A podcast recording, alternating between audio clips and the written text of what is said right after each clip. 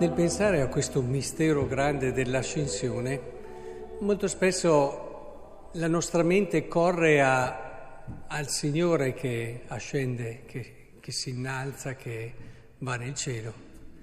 E,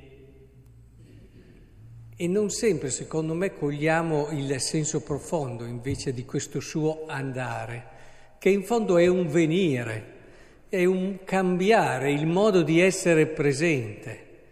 E a volte sì, è andato e lo aspettiamo che ritorni. Certo, il ritorno ci sarà e lo crediamo per fede, ma prima di questo ritorno c'è già un'altra venuta, quella che già i padri ci hanno, i padri della Chiesa ci hanno ripetuto più volte, quella venuta che ci aiuta a capire meglio il senso di questo suo ascendere al cielo. Cerchiamo allora di capirlo un po'.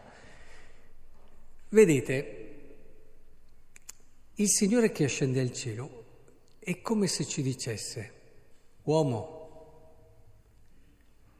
io ti ho dato dei doni straordinari, sei l'unica creatura in questo universo che può far pensare a me, che può far toccare me sei l'unica creatura che è in grado di rendere concreta e storica quella salvezza, cioè quella vita divina che ho cercato di portare in tutto il mondo, che ho desiderato da quando ho creato l'universo. Tu, uomo, hai queste possibilità. Quindi io sarò presente in un modo diverso, ma adesso coraggio, vai. Adesso scendi in campo tu. E, e devi essere tu che in un qualche modo, uomo, cerchi di rendere viva, tangibile, concreta quella salvezza che io ho portato nel mondo. E proprio questa immagine, no? Bene, io adesso, come quando provate a immaginare, mm, devi insegnare a una persona a nuotare e allora c'è un certo momento in cui tu la lasci. Bene, oh, non ci sei più? è il momento in cui devi cominciare a fare quei passi tu. Oppure una persona che deve entrare in quello che è la vita e, e se gli stai sempre addosso non farà mai quei passaggi fondamentali per comprendere che lui ha in sé le forze, la possibilità per fare tutto questo. E allora fai il passo indietro che è un passo avanti alla fine, però è un passo indietro che permette a quella persona di entrare nella vita e di entrarci davvero. Ecco, in quella che è l'economia della salvezza, questa ascensione è da una parte quel passo indietro che il Signore fa perché dice vai, è il tuo momento uomo e tutte le letture di oggi ce lo dicono, se ci avete badato la seconda lettera agli Efesini. Vi esorto, comportatevi in maniera degna della chiamata che avete ricevuto. Cioè, di Dio dice, tu uomo hai dentro di te dei doni, e dopo li dice tutti, e tanti perlomeno, hai una vocazione a, a donare quella che è portare la salvezza al mondo, una vocazione meravigliosa. Dice, a ciascuno di noi è stata data la grazia secondo la misura del dono di Cristo. Qui dentro, se siamo in tanti, ci sono altrettanti doni speciali che il Signore ci ha dato. E dice, ad alcuni è stato dato il dono di essere apostoli, altri essere profeti, altri ancora essere evangelisti, altri ad essere pastori e maestri. E continuiamo, altri ad essere mamme e papà altri ad essere con un ruolo particolare e vivere e far vedere, vedere la bellezza dell'amicizia, che l'amicizia può essere qualcosa di straordinario, altri che possono nel mondo del lavoro essere un segno di onestà, di coerenza, di dedizione, di umiltà e, e così via, potrei continuare, no? Ad ognuno di voi è stato dato un dono grande. Bene, Ora è il momento, andate. È come se in questa ascensione dicesse io confido in te, ho una fiducia immensa in te, in ognuno di noi. Non farti bloccare da tanti pensieri, eh, da fare qui, ormai cosa posso fare io. Eh, a parte che c'è nelle letture di oggi un'indicazione stupenda, bellissima, su quello che dobbiamo fare tutti, ognuno a modo suo, ma che deve lavorare per questo. Dice, comportatevi, attenzione, eh, questo è quello che comincia a far sentire la salvezza operante nel nostro paese e nel nostro mondo, perché si parte dalle piccole cose e poi dopo ci si allarga.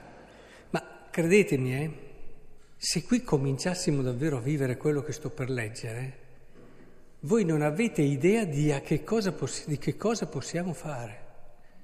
Anche se voi mm, non ce ne possiamo a volte rendere conto di quello che è il bene che può diffondersi da quelle che sono cose che facciamo noi oggi qui. Lo vedremo bene in paradiso.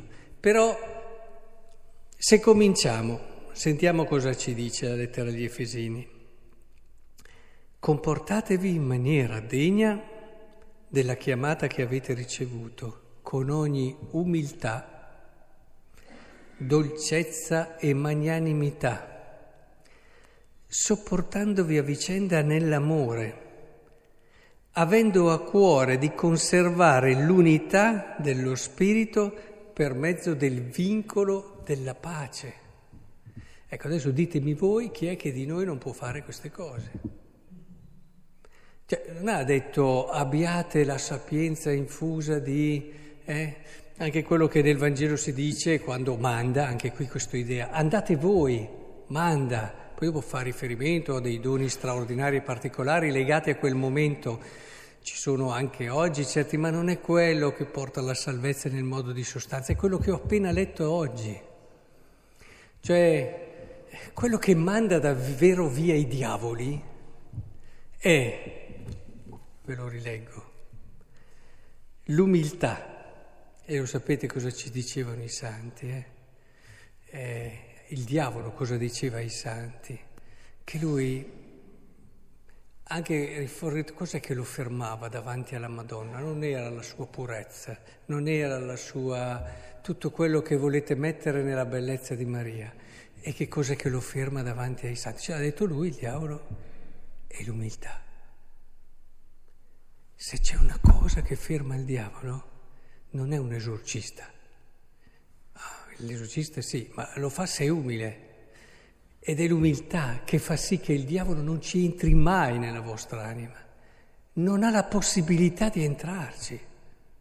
Ce l'ha detto lui. Quando c'è un cuore umile non c'è spazio per il diavolo.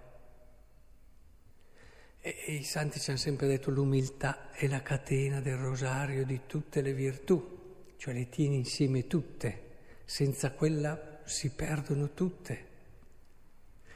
E è fondamentale questo. Dolcezza, magnanimità, sopportandovi a vicenda nell'amore, perché ce l'abbiamo bisogno tutti di sopportare un po' qualcuno, sopportandovi nell'amore, avendo a cuore di conservare l'unità.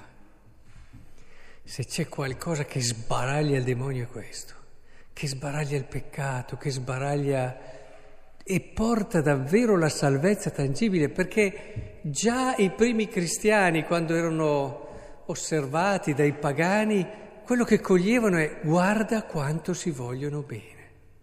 No? Una comunità dove la gente si accorge che noi abbiamo questo ma guarda, e che insieme cerchiamo proprio di fare questo, aiutare l'altro a capire il dono che Dio gli ha dato e aiutare l'altro a farlo fiorire questo dono. Ma, ma vi rendete conto che vivere è, è già un paradiso?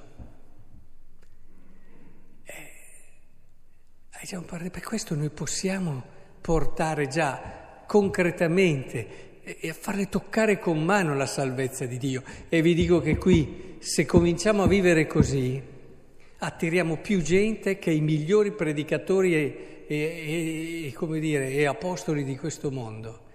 Potremmo fare le missioni con, con, frati che vanno in tutto il paese di, Sa, di San Faustino. Ma Se cominciamo come comunità a vivere così, attiriamo più gente noi. Attiriamo più gente noi. Ce l'ha data noi in questa solennità. Ci dice coraggio, andate, andate voi. Avete questa possibilità, non sminuitevi, avete questo dono, cominciate a viverlo. Ecco, allora vorrei davvero che la vivessimo questa, questa come dire, questa meravigliosa possibilità che il Signore ci dà.